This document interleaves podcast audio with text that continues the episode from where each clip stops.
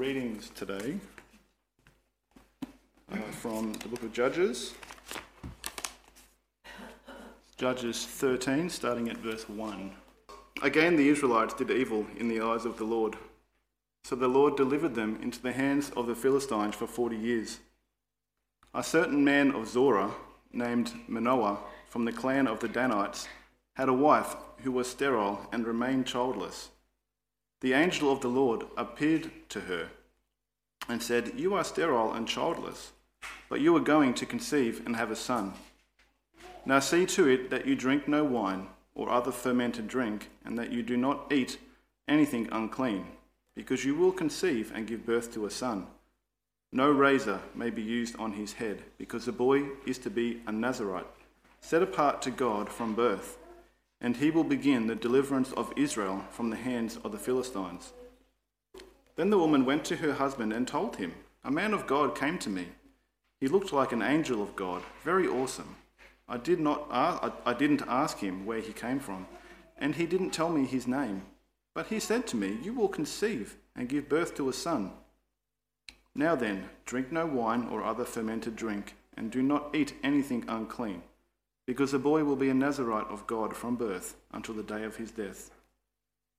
Then Manoah prayed to the Lord, O Lord, I beg you, let the man of God you sent to us come again to teach us how to bring up the boy who is to be born. God heard Manoah, and the angel of God came again to the woman while she was out in the field. But her husband Manoah was not with her. The woman hurried to tell her husband, He's here the man who appeared to me the other day. Manoah got up and followed his wife. When he came to the man, he said, Are you the one who talked to my wife? I am, he said. So Manoah asked him, When your words are fulfilled, what is to be the rule for the boy's life and work? The angel of the Lord answered, Your wife must do all that I have told her. She must not eat anything that comes from the grapevine nor drink any wine or other fermented drink, nor eat anything unclean. She must do everything I have commanded her. Manoah said to the angel of the Lord, We would like you to stay until we prepare a young goat for you. The angel of the Lord replied, Even though you detain me, I will not eat any of your food. But if you prepare a burnt offering, offer it to the Lord. Manoah did not realize that it was an angel of the Lord. Then Manoah inquired of the angel of the Lord, What is your name, so that we may honour you when your word comes true? He replied, Why do you ask my name? It is beyond understanding. Then Manoah took a young goat, and together with the grain offering, and sacrificed it on a rock to the Lord. And the Lord did an amazing thing while Manoah and his wife watched. As the flame blazed up from the altar towards heaven, the angel of the Lord ascended in the flame Seeing this, Manoah and his wife fell with their faces to the ground when the angel of the Lord did not show himself again to Manoah and his wife. Manoah realized that it was the angel of the Lord. We are doomed to die, he said to his wife. We have seen God. But his wife answered, If the Lord had meant to kill us, he would not have accepted a burnt offering and grain offering from our hands, nor shown us all these things, or now told us this. The woman gave birth to a boy and named him Samson. He grew, and the Lord blessed him. And the Spirit of the Lord began to stir him while he was in Mahaneh, Dan, between Zorah and Eshtaol. So far in the reading. Let's, uh, let's pray. Almighty God, as we come now to uh, looking at your word, we ask that you open our hearts and minds to receive it and that you show us how we should be able to apply it to our lives and to live in a way that is pleasing and glorifies you. We ask this in Jesus' name. Amen. This morning's sermon is entitled A Miraculous Birth. Today we start looking at the last judge in the book of Judges. Samson is one of the Bible's most well known characters, and he's also the most problematic of all the judges. Also, the account of Samson doesn't follow the familiar pattern we've come to expect. Samson doesn't conform to how we think a biblical hero should act. He is arrogant, duplicitous, a devious trickster, and a womanizer. He was a miraculous and unasked for gift to the people. But Israel handed him over to the Philistines so they could save themselves. In Samson, we see the flaws of God's people between the time of Joshua and the time of the kings. But we also see wonderful hints of the perfect judge and saviour to come. All of the judges, including Samson, are shadows of the one true judge and saviour, the Lord Jesus. They all point to him, but none of them are perfect. All have a flaw of some sort, and they are all sinful beings, as we ourselves are. A shadow is a dark area or shape produced by a body becoming, coming between the rays of light and a surface. Our own shadow is a patch of darkness caused by our body blocking the light of the sun. You know it is sort of you, but at the same time, it isn't. A shadow is something that's insubstantial or fleeting, and the word shadow has many meanings. When we say this morning that the judges are a shadow of the Lord Jesus, the meaning we're using is a weak or inferior remnant or version of something. As we look at Samson, we will see shadows of Jesus. And these shadows are seen before Samson is even born. Because, like Jesus, Samson was born under supernatural circumstances, with his birth heralded by the angel of the Lord. Like Jesus, Samson was set apart from before birth to serve the Lord, to do the Lord's work to rescue the Lord's people. Samson shows us more about ourselves and our position before God than any of the other judges do. And Samson shows more of the gospel than the other judges. So Samson won't be covered in one session. But first, let's go back to Judges 1 to help us understand where and how the Israelites got to where they are, why they keep going back, and what this means for us. In Judges 1, God decreed the Israelites were to exterminate all the people living in the land, which they initially did. But as the conquest went on, not all the original inhabitants were wiped out. Some were enslaved, some lived amongst the Israelites as equals, and in one place they chased the Israelites out of the land. These failures created problems for the Israelites. The Israelites were supposed to keep themselves separate and worship only the Lord God. If they had done as God had required, this would have been relatively easy for them. But failing to wipe out the original inhabitants increased the temptations they faced and led to the cycles of the Israelites turning away from God and worshipping idols, repenting of their sinfulness, and then turning back to God. However, with each cycle, they lose knowledge of God and how He requires them to live until, as we see in these chapters we start looking at today, the Israelites are living lives indistinguishable from the people around them. Their lifestyle is a blend of God's ways and the world's ways. We began to see this in coming to understand how Jephthah could have made the vow that he did and then carry it out. This blend of belief systems and cultures is causing Israel to forget God and his ways to do evil in the eyes or sight of the Lord, as we see in verse 1 of chapter 13. And the people of Israel again did what was evil in the sight of the Lord. So the Lord gave them into the hand of the Philistines for 40 years. This verse is quite pointed because it shows that in the eyes of the Israelites, or as far as they were concerned, what they were doing was not evil. The Israelites didn't go about thinking, I know this is evil, but I'm going to do it anyway. In their perception, their behavior was perfectly acceptable. But in God's eyes, the behavior was wicked. And this teaches us two truths about sin. First, the definition of sin. The contrast between the eyes of the Lord and our own teaches that sin does not ultimately consist of violating our own conscience, personal standards, community standards, or the laws of our society. Instead, sin is violating God's will for us. This is the complete opposite to modern thinking and lifestyles, where the constant assertion is that the on, only the individual can define what is right or wrong for them. To put it another way, my eyes, my heart's feelings, my mind's perceptions, my beliefs the way to determine right and wrong. To use the rallying cry of the hippie era, if it feels good, do it. But even if we didn't have the Bible to guide us, common sense contradicts this thinking. If evil is only determined by our own eyes, how could we tell the Nazis it was wrong to exterminate the Jews? In their eyes, the Nazis thought they were doing the world a favour or even providing justice for past imagined wrongs. But in the eyes of the rest of the world, what they were doing was evil.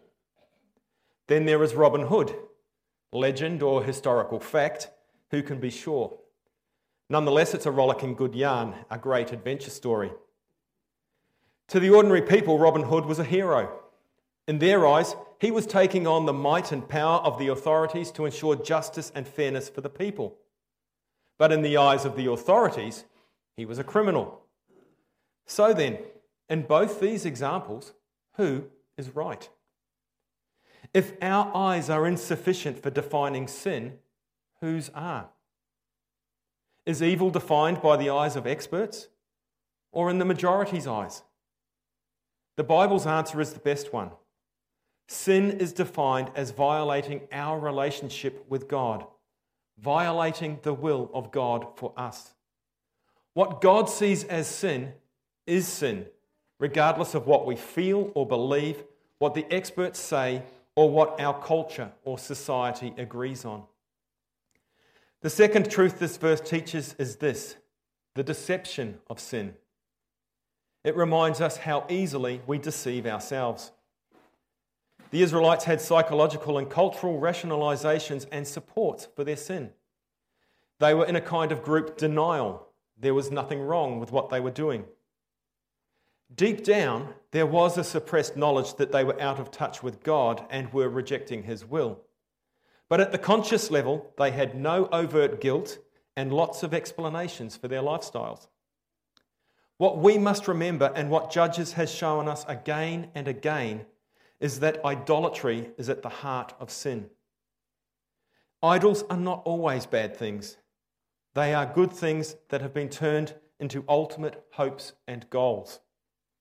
There's nothing wrong with working hard, but the line between working hard and making work an idol is a fine one. An idol is, by its very nature, deceitful. An idol tells us that working hard is wise and sensible, that it's a good thing, that we're being unselfish, virtuous, responsible.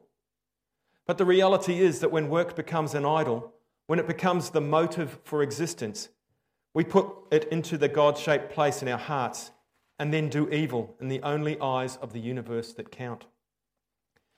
When we realize how deceptive sin and idolatry are, we need to be very careful to constantly evaluate ourselves through reflection on the Bible and through personal accountability to others.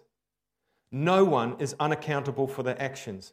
Not you, not me, not even King Charles. Why do we need to do this? Because it's very easy for us to find ways to rationalize our sins so that they don't look bad in our eyes. The 17th century Puritan writer Thomas Brooks put it like this Satan paints sin with virtue's colours. By rationalizing our sins in this way, we fall into the deceptive trap of sin.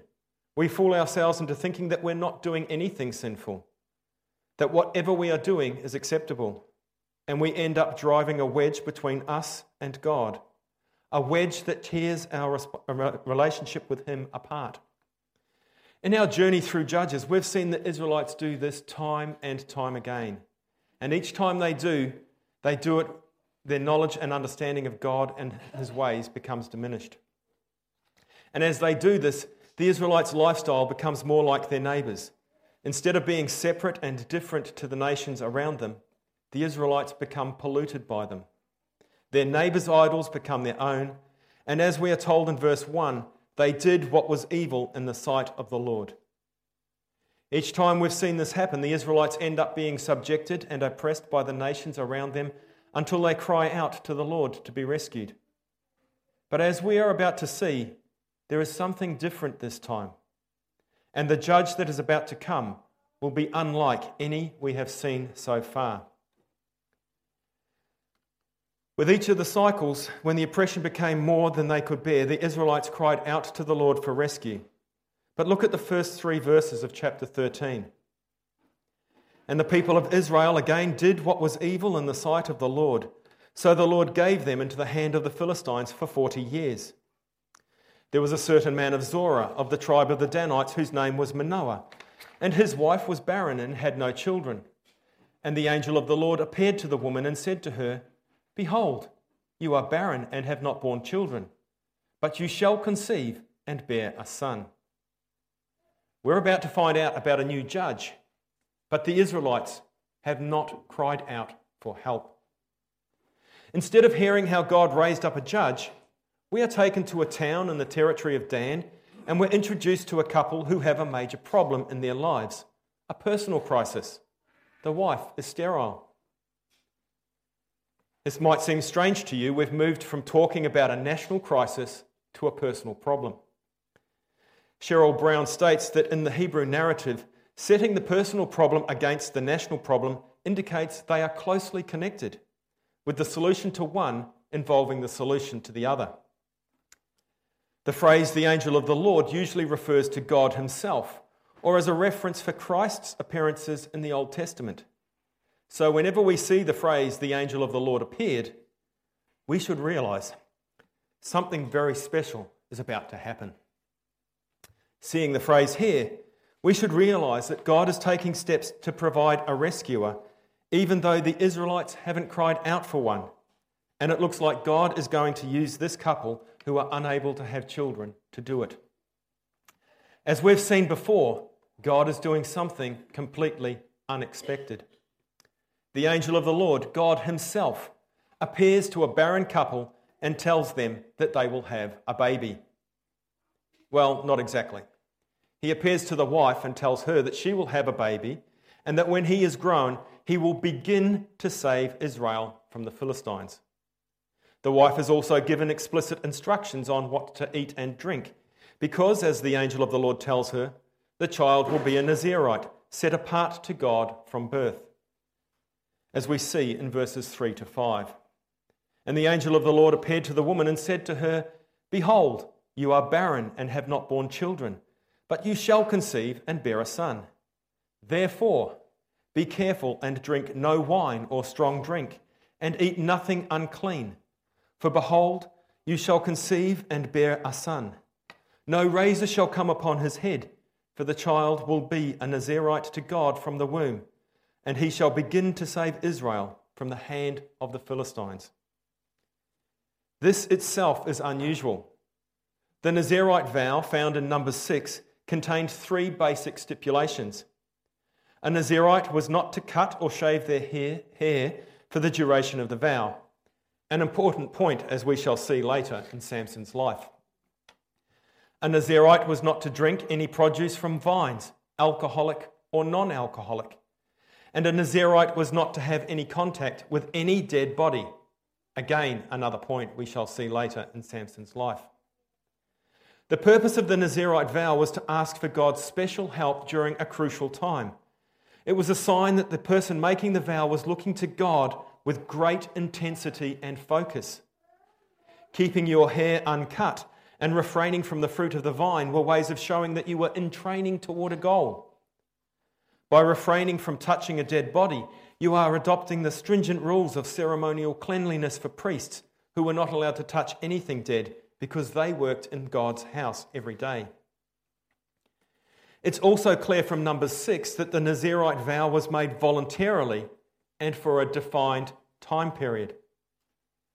But Samson was being born into the Nazirite state involuntarily. His parents were taking the vow for him and he was to stay a Nazirite for his whole life.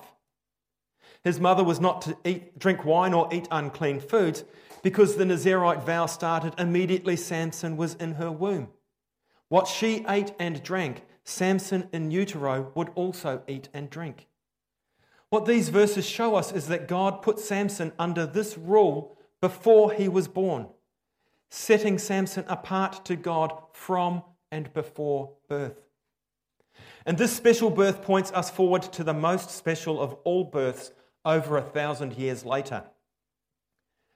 The conception and birth of Samson is a shadow of the conception and birth of Jesus.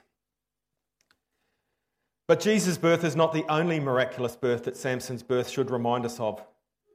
God has worked in the world through a child who's has often worked through the world in a child whose existence, humanly speaking, is impossible. Isaac, the son promised to Abram and through whom would come blessing to the world, born to Sarah, who was barren and of old age. Samuel, born to Hannah, who was again unable to have children. John the Baptist, born to Elizabeth, who again, like Sarah, was barren and well along in years. and Jesus, with whom the scale of miraculousness goes off the scale. Mary's pregnancy was impossible for an entirely different reason. She was a virgin. For all the other babies, God's power opened women's wombs so they could conceive naturally. But with Mary, God enabled her to conceive without a human father at all.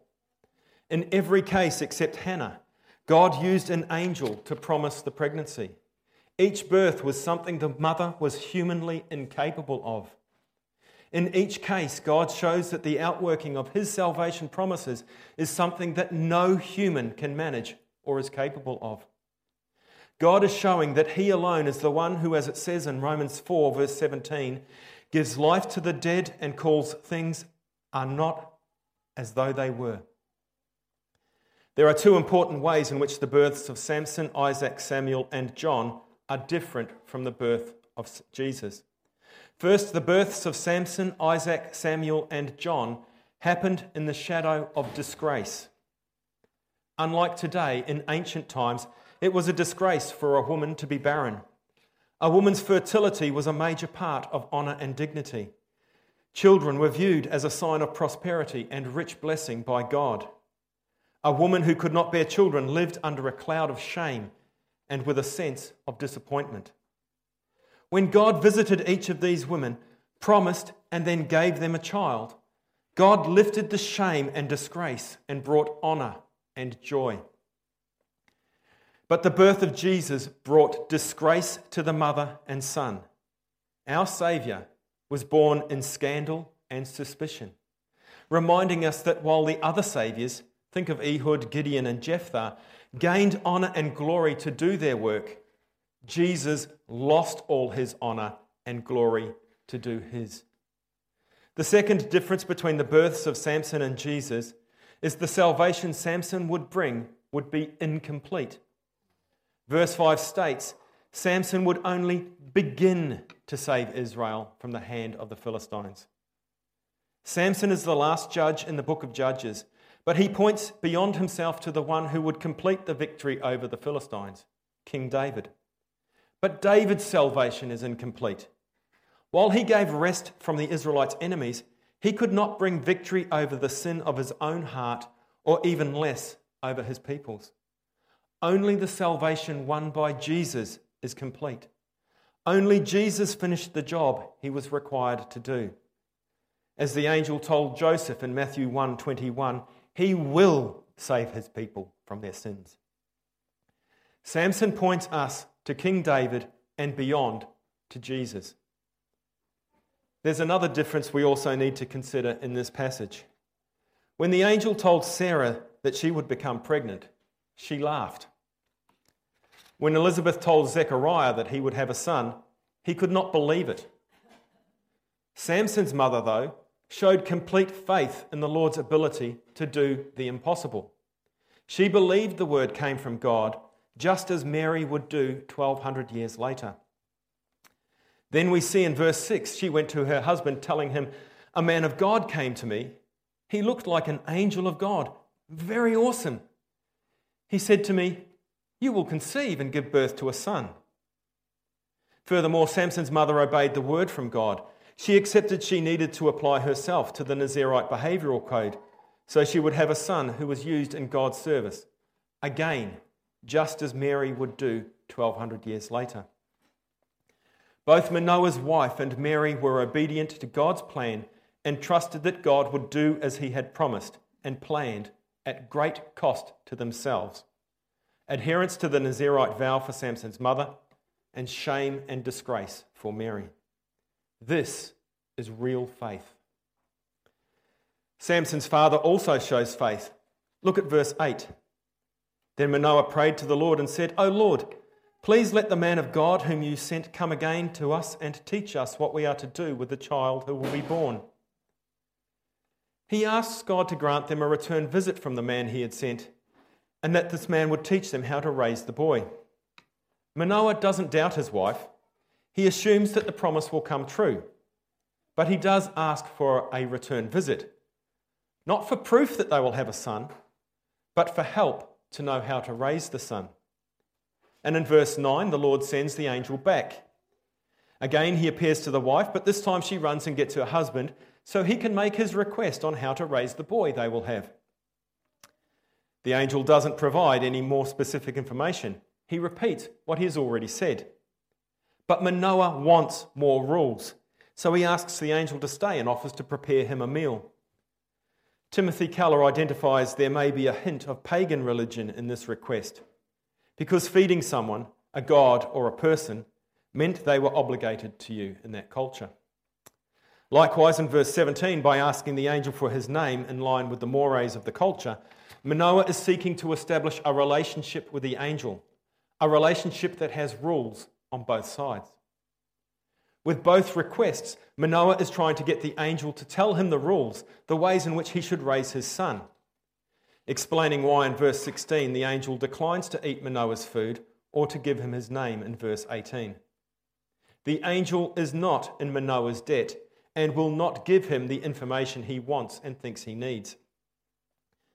Why would the angel of the Lord return if he had no new information to give? In verse 8, Manoah prayed for help, and that apparently is refused. Or is it?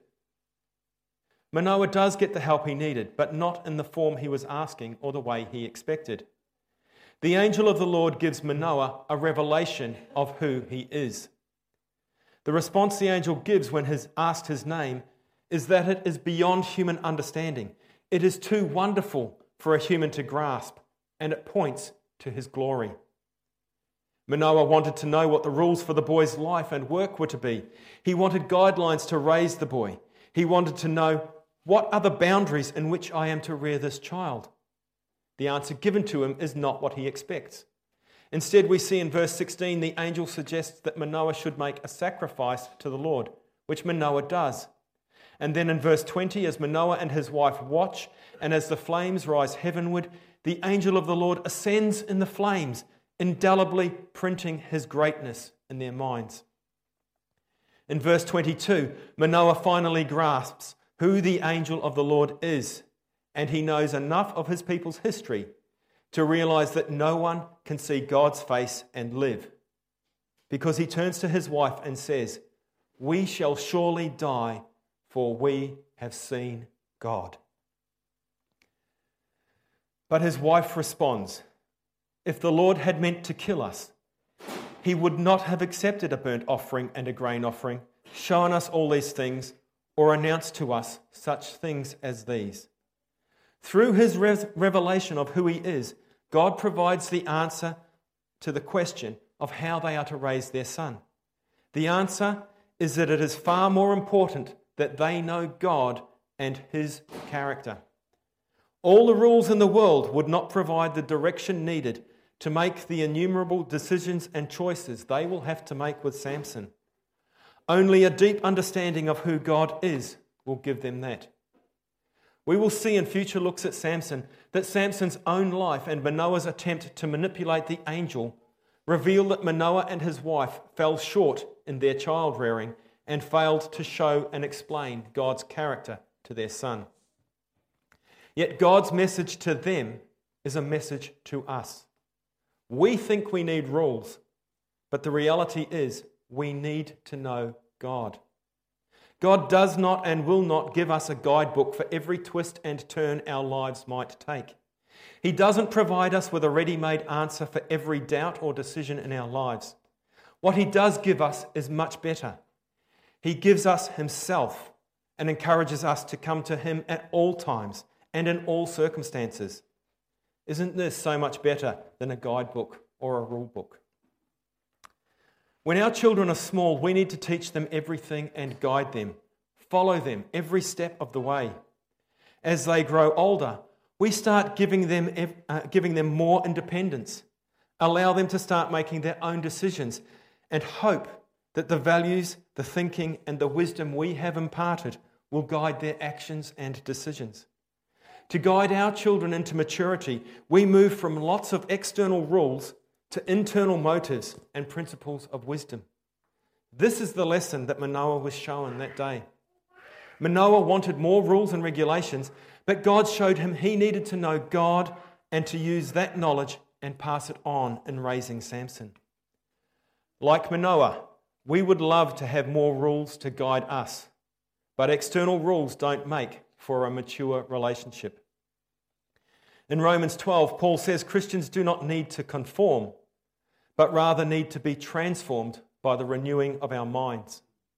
We don't get lots of prescriptions, rules, or regulations, but we do, through the Holy Spirit, get God and enjoy knowing the mind of Christ. We don't need to know about God through his external standards when we can know him through his Spirit. We need to remember the lesson Manoah was taught. All this happened before Samson was even born. But his birth was not in doubt as it rested on God's promise. And so we see in verse 24 the woman bore a son and called his name Samson, and the young man grew, and the Lord blessed him. The sun, the star that gives us light each day, was considered a god by many Canaanites, and the name Samson literally means little son. In naming the boy Samson, we have another clue that Israel, while not rejecting the Lord outright, have combined half hearted worship of him with worship of other deities. It's concerning that a future judge of Israel, a shadow of the one true rescuer, is named after a pagan god, effectively being called Son of the Sun. Nevertheless, God is at work for and through his flawed people. As Samson grows up, he is blessed by God, as we see in verse 24. And in verse 25, God's Spirit begins to work in him. Samson is a boy miraculously conceived, chosen by God, set apart to serve him, blessed by him, and shaped by his Spirit. Samson has every spiritual advantage. He is the last judge in the book of Judges, the last great hope for Israel. We wait to see how he will rescue and rule God's people in obedience to God, but we will be disappointed. Samson's flaws, just as much as his birth does, will remind us that God's people need another, even greater deliverer. One who was without flaws, one who could live a sinless, perfect life, one who could bear the sins of his people and take their punishment, one who was both human and God. Praise be to God that in Jesus Christ we have that deliverer. Amen. Let's pray. Father in heaven, your word has shown us today that you provide salvation for your people even when they do not ask for it. Even though they were sinning against you, through idolatry and disobedience, you provided salvation. We know that you provided salvation because of your great love for your people and your creation. Your salvation promises something that no human can manage or is capable of. Your salvation frees us from the sin in our lives. In showing us this, you remind us that sin is not a violation of our own or society's standards, but is a violation of the standards and guidelines that you set and of your will for us. You remind us that what you see as sin is sin, regardless of what our society and culture tell us. Your word also shows us that with you, nothing is impossible. You can open barren wombs and give life where no life previously existed. You give life to the dead and call things that are not as though they were. When we see things like this in your word, it shows us that there is much about you that we do not know or understand. We pray that you give us the same faith that Manoah and his wife had a faith to know that you will do what you say and promise, a faith that enables us to trust that you will guide us and help us to grow in our knowledge of you and our understanding of your character enabling us to live our lives in the way you intended. A faith that knows that even when things are not going the way we planned, they are going the way you planned, and that your way is so much better than any way we could ever have imagined. Help us to live out this life of faith in the same way that the great Saviour, our Lord Jesus, did, and in whose name we pray. Amen.